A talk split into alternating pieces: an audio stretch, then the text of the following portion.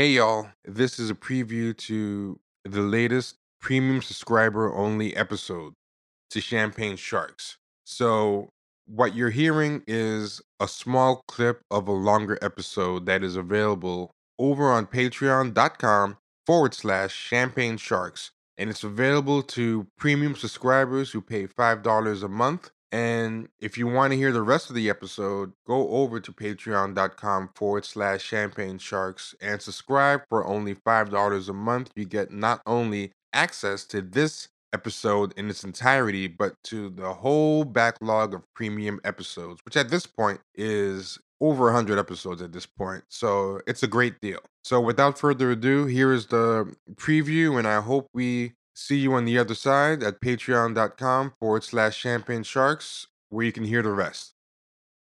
Something I always wonder the second, well, there's two things. First, I always wonder how much of this kind of stuff, somebody doing something that's based on some kind of core value that's guiding them, how much of this is based some versus doing this just based on I don't care what's true or false. I just need a result. Like say for example, I need to get the police on my side. And some people say, well, what does that really matter as long as the result is the same, which is, you know, negative. Like, who cares if she really has some kind of deep burning uh, desire to just stomp on criminals, whether it's, you know, motivated like racially, class, whatever, versus whether she's just doing it just because she wants to become president one day. And this is um expedient. But it's something I always like wonder. Like, for example, with Bill Clinton, he always struck me as someone who kind of didn't have core values. So to him, doing that thing with the death rate death row inmate, whichever the he wasn't like one of these. Blowing. Yeah, exactly. He didn't even have like a core value guiding him. He wasn't even going against the core value. It wasn't like he's like, I believe one thing, but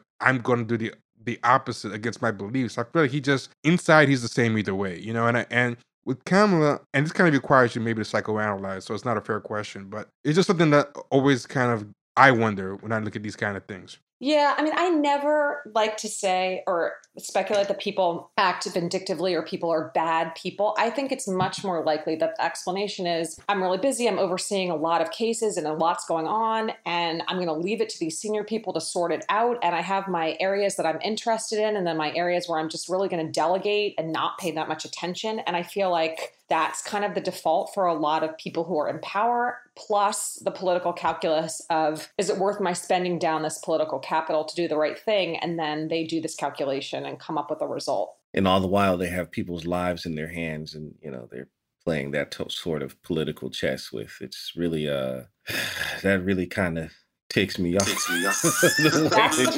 it should. It should. I feel like it should tick off more people. I was very surprised how many people wanted to sweep this under the rug. A, a lot of people are straight up saying, like online, don't read this piece. Or, you know. I understand because it's like, well, Donald Trump is in, in the White House right now. I mean, we have gone from Barack Obama to Donald Trump, right? And so why are we having this argument? I totally, on some level, I, I understand that impulse. Mm-hmm. But the truth is the truth. And so if you're looking away, you're just choosing not to see it. But I also think Obama had a role to play in this because I think a lot of people were just kind of afraid of electing another empty suit that that that just had the right optics. I feel mm. like so I don't I feel like he's a very he was a very substantive person and I mean especially God by comparison, but I think he I to me he's an amazing human being and I think he did an admirable job under incredibly harsh and, and unbelievably racist circumstances. And I do feel like it was so much easier to be critical of him before 2016 and now i don't have i don't have any i don't know. It's just i can't even i dream about him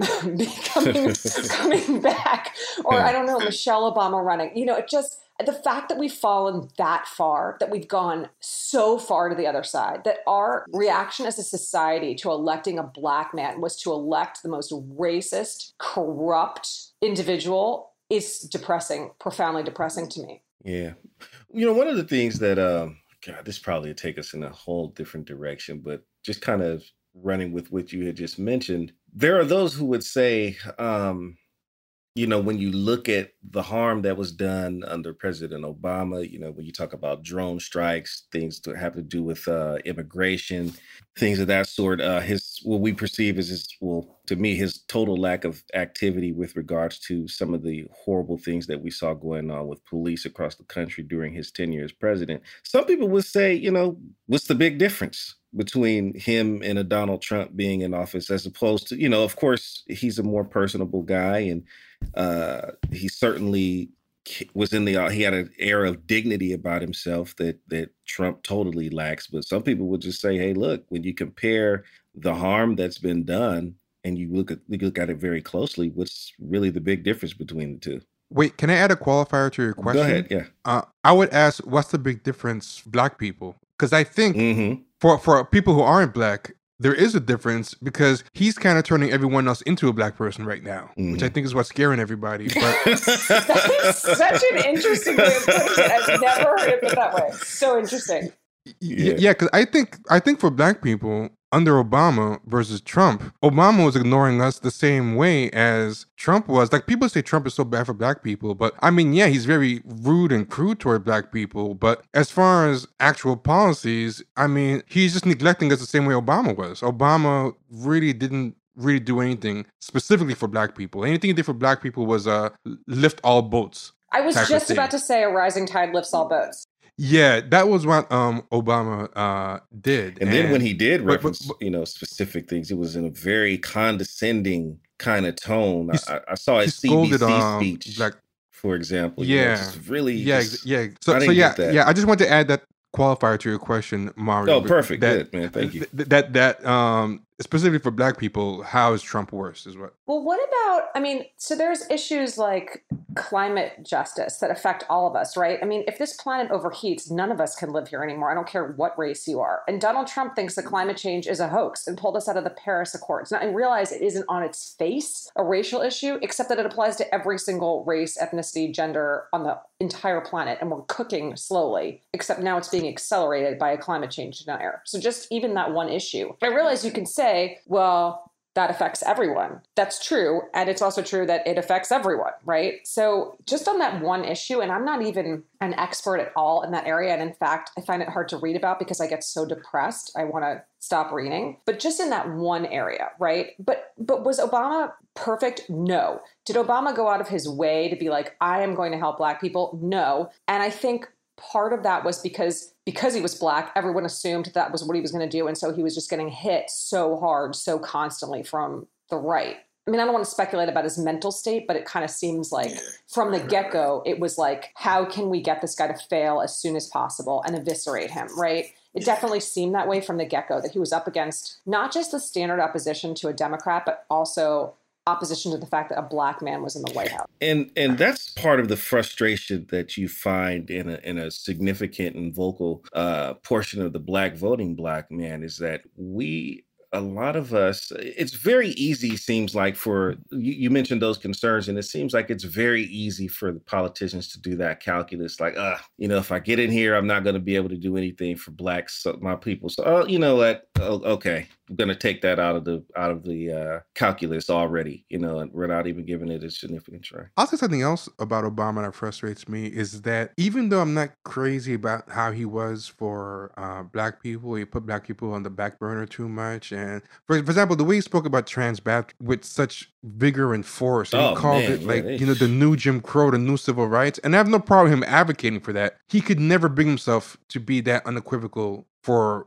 black rights. You know, he had to be very measured. And but part of me understood why as well that he had to kind of balance that because of the racism. But it puts me in a weird position because even though I didn't like a lot of what he did for black people, the fact that I knew so many people disliked him just because he was black put me in a position a lot of times to default defend him. You know what I'm saying? Like um And I feel like I would feel the same way if we ever elect a Jewish president where because I'm Jewish and I'm pretty sensitive to that and if people make sort of would would hypothetically make anti-Semitic comments, I would feel this immediate visceral need to defend the person, regardless of whether I like them or not. Yeah, and Obama kind of put me in that position because I'm convinced that this is my particular. I don't even think this is a conscious mental calculus that people are doing, but I remember when I used to listen to like different conservative talk radio or reconservative um, articles because I like to, you know, see what everybody's saying. A big thing that was happening on forums and conservative talk radio was the kind of thing where it's like, oh, once Obama wins, you know, he's incompetent, and a lot of people would either say explicitly or imply, you know, because he's black, he's gonna screw up. Even though I didn't like him, I'm like, I don't want that to happen, right? And and for all my complaints about Obama, I will say he was a competent president. He was very statesmanlike. He could handle the job of being president. He he even though I didn't like the choices that he made in his policies, he did everything competently. He didn't embarrass the country or whatever, and I think that messed up a lot of his critics because uh, and this is like something that was really said. Um, I listened to this particularly terrible guy, Michael Savage. I listened to him talk about Obama, and he was saying, "Oh my God, when Obama wins, he's gonna have uh, people playing playing uh, dominoes on the front lawn." Of the White House. Yeah, old men. that guy, Michael. Yeah, yeah. Oh. There's, there's, gonna be old men in chancletas playing dominoes, forty ounces on the front lawn. Uh, there's gonna be a hoopty broken down on the White House lawn. He was saying like all types of crazy stuff, and he wasn't like just being funny. To a certain degree, he really thought it was gonna look like a third world African palace or uh South American dictator, you know, and whatever. And when that didn't happen, it kind of ruined a lot of the expectations. Like, okay, the black guy didn't uh, blow up the country or, you know, do whatever. He didn't like let it go down. So I think the next thing they did in their mental calculus is he can do the job. We have to convince the world the job is bullshit. So let's find the most incompetent, uh, fucked up white person to put in there. I love that theory. It makes so much sense because yeah, yeah, I think so, Obama was beyond competent. Obama is one yeah. of the smartest, most accomplished people I have ever seen in my entire life. I mean, the man is brilliant. He can sing beautifully. He has an amazing family. He gives a speech like I've never heard before. He's totally substantive. I mean, talk about wiping away all of the stereotypes that people like Michael Savage were peddling. He mopped the floor with those people. Yeah, and I will give him credit for that. He was exceedingly competent. He uh, was very intelligent and stuff. So I think they had to devalue the whole institution of uh, the presidency. Like, you know, if you can't prove Obama uh, isn't shit, then we're going to prove the job isn't shit. It's so such a good point. I love that you said that. It's a great theory, and it explains a lot. All right. So that was a preview. If you like what you hear and you want to hear the rest of the episode and a hundred more episodes, then by all means go over to patreon.com forward slash champagne sharks. Take care, y'all.